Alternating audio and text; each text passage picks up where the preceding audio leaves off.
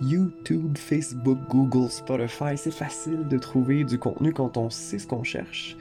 Mais quand on a envie de sortir des sentiers battus, de découvrir de la nouvelle musique, des fois on peut être un peu limité. Si vous sentez que vos recommandations algorithmiques vous retiennent, eh bien, bienvenue à bord. Bienvenue à Algorithme.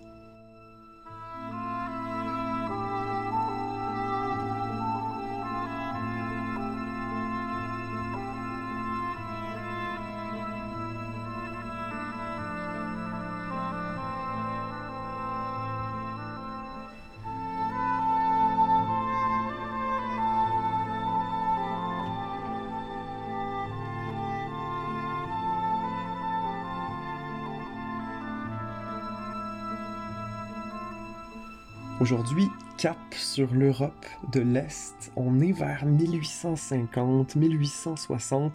C'est la révolution industrielle. Et on dit révolution parce que c'était vraiment une révolution. C'est des années qui ont bouleversé l'Europe. Il y a des nouveaux riches. On n'a plus besoin d'être roi pour vivre dans le luxe. Fin 1800, il y en a de moins en moins d'ailleurs des rois. Les empires se, se déchirent, se fracturent, il y a des petites républiques qui apparaissent un peu partout en Europe centrale. L'Église aussi perd du terrain, perd son influence, son pouvoir. Et comme pour la remplacer, c'est la naissance de la nation, comme, idée, comme aspiration. Vers, vers 1850, on découvre, on redécouvre la noblesse dans le folklore, dans nos histoires de grand-mère. On anoblit soudainement nos vieilles mélodies. Physiquement aussi, on construit des temples partout en Europe. En quelques décennies, chaque ville se dote d'un théâtre, d'une grande salle de spectacle majestueuse. À Varsovie, on joue les polonaises de Chopin. À Budapest, les rhapsodies hongroises de Liszt. Mais qu'est-ce qu'on jouait à Moscou? C'est le thème de l'émission d'aujourd'hui.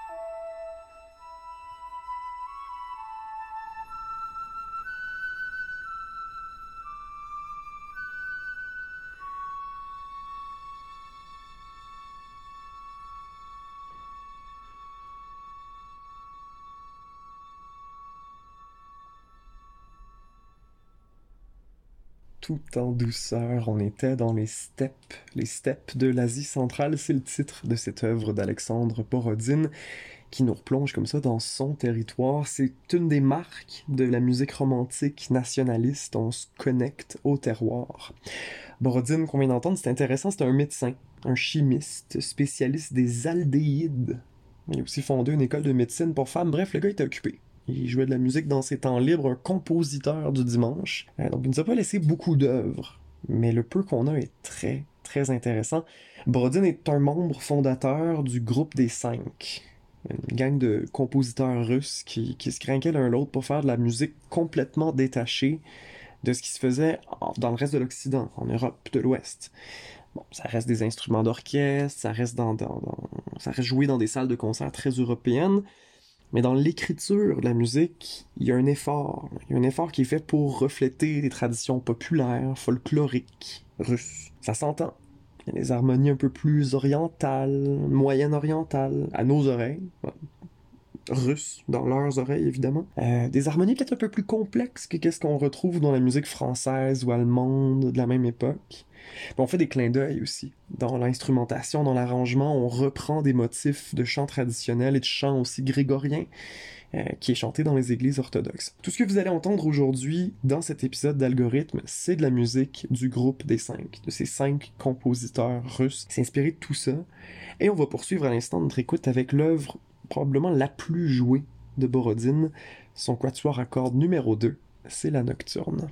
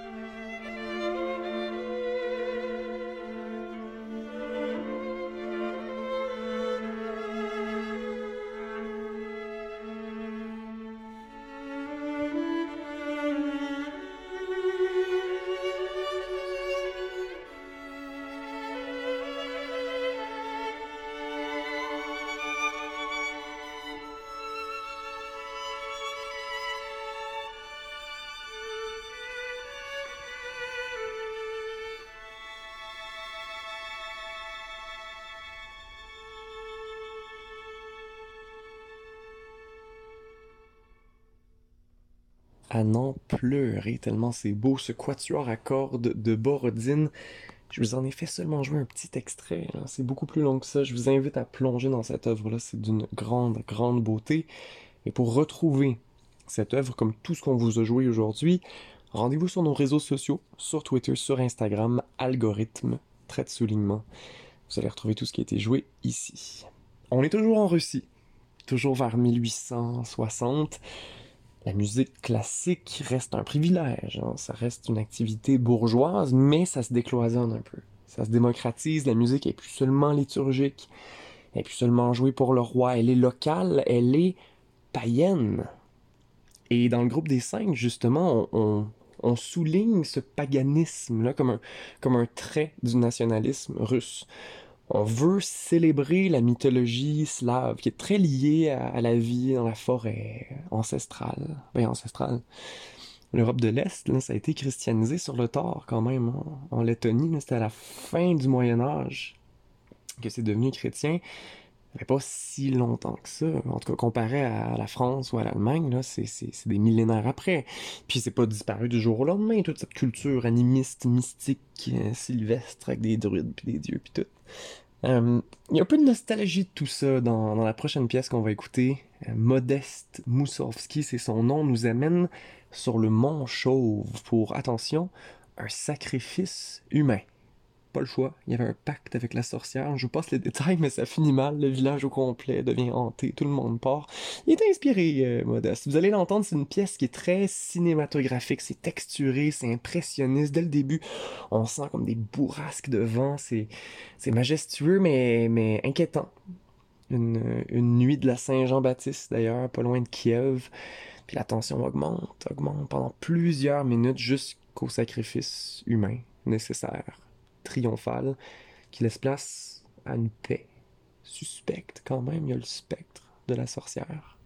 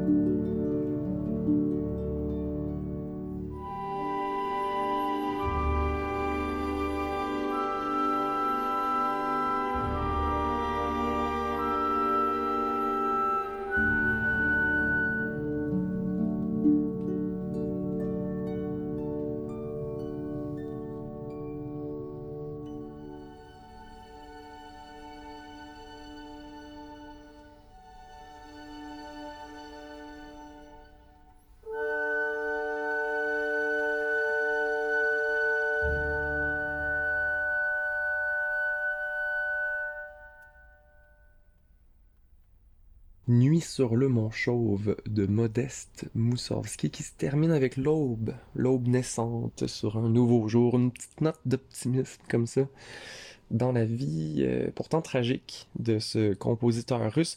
Ce que vous venez d'entendre, ça n'a jamais été joué de son vivant. On l'a convaincu de pas publier ça. Je vous rappelle avec tous ces thèmes païens, sacrifices humains, la sorcière. Peut-être ça dérangeait. Ça dérangeait peut-être un peu trop, mais ça reste une œuvre euh, qui est grandiose. J'espère que vous l'avez apprécié. Quand Moussovski est mort, très jeune d'ailleurs, il avait 42 ans, ça a précipité un peu la, fin du, fameux groupe des cinq. Borodine qu'on a écouté plus tôt, il était très très affecté par son décès, puis il est mort lui aussi euh, pas très longtemps après. Il y a un autre membre du groupe des cinq qu'on oublie souvent, quelqu'un qui reste méconnu même pour des grands amateurs de musique classique, c'est César Cui. Toute une histoire, ce César, c'est le fils d'un soldat français qui était dans l'armée de Napoléon. Napoléon a, essayé d'envahir la Russie. Puis ben, ce soldat-là a juste déserté. il s'est marié avec quelqu'un localement. Donc César était francophone, donc il y a plusieurs de ses œuvres qui portent des noms en français, mais il est russe, pas de doute. Il s'inscrit résolument dans la mouvance nationaliste dont on parle aujourd'hui, membre du groupe des cinq, mais c'était pas la personne qui produisait le plus de musique, c'est peut-être aussi pour ça qu'on l'oublie aujourd'hui. Lui était critique, critique d'art, il faisait des articles dans les journaux, des chroniques, beaucoup plus que, que de la musique en fait. Je vous propose d'écouter trois courts préludes de César Cui, des préludes pour piano et violon. C'est tiré de sa suite kaléidoscopique, juste le nom, tu sais, opus 50, Peter Shepard au violon et Aaron Shore au piano.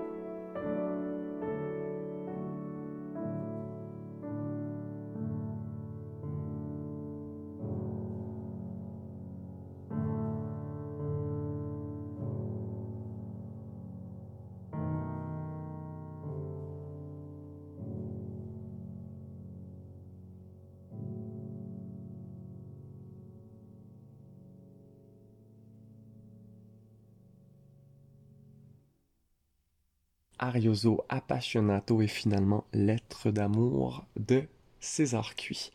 La musique romantique nationaliste russe, c'est aussi euh, de regarder un peu vers l'Est pour s'inspirer. La Russie, on le sait, c'est immense. C'est un territoire qui va du Caucase jusqu'à la Corée. Est-ce que la Russie est européenne? Ça dépend à qui on demande. Il y, a, il y a des tsars qui vous auraient dit oui sans hésiter. Pour le groupe des cinq qu'on explore aujourd'hui, la réponse est pas aussi claire que ça. On, cherche quand même un idéal dans, l'orientalisme, il y a quelque chose de précieux dans, l'exotisme, dans ce qui est loin. Puis c'est pas juste propre à la Russie. Hein. Au même moment, il y en a plein d'autres qui font ça en Europe, puis pas juste dans la musique classique. Je pense à Paul Gauguin qui fait sa renommée en peignant la Polynésie. Euh, et à peu près dans la même période, donc en Russie, dans notre groupe des cinq, quelqu'un qui s'appelle Nicolas Rimsky-Korsakov, lui c'est l'Irak qui, l'inspire, le Moyen-Orient. Il publie Scheherazade, un conte euh, symphonique qui, s'inspire évidemment du conte de Scheherazade. Il part avec des gammes moyen-orientales, il ajoute sa sauce russe, une orchestration magistrale, vous allez l'entendre. Et on va d'ailleurs se laisser sur ça. Je m'appelle Simon-Pierre Poulain, toujours un plaisir d'explorer avec vous la musique que les GAFAM ne vous recommanderont probablement pas. Vous écoutiez Algorithme, vous pouvez retrouver toutes les œuvres qui ont été jouées aujourd'hui sur notre compte Twitter ou Instagram à algorithme trait de soulignement. Et sur ce, voici le jeune prince et la jeune princesse de Rimsky-Korsakov.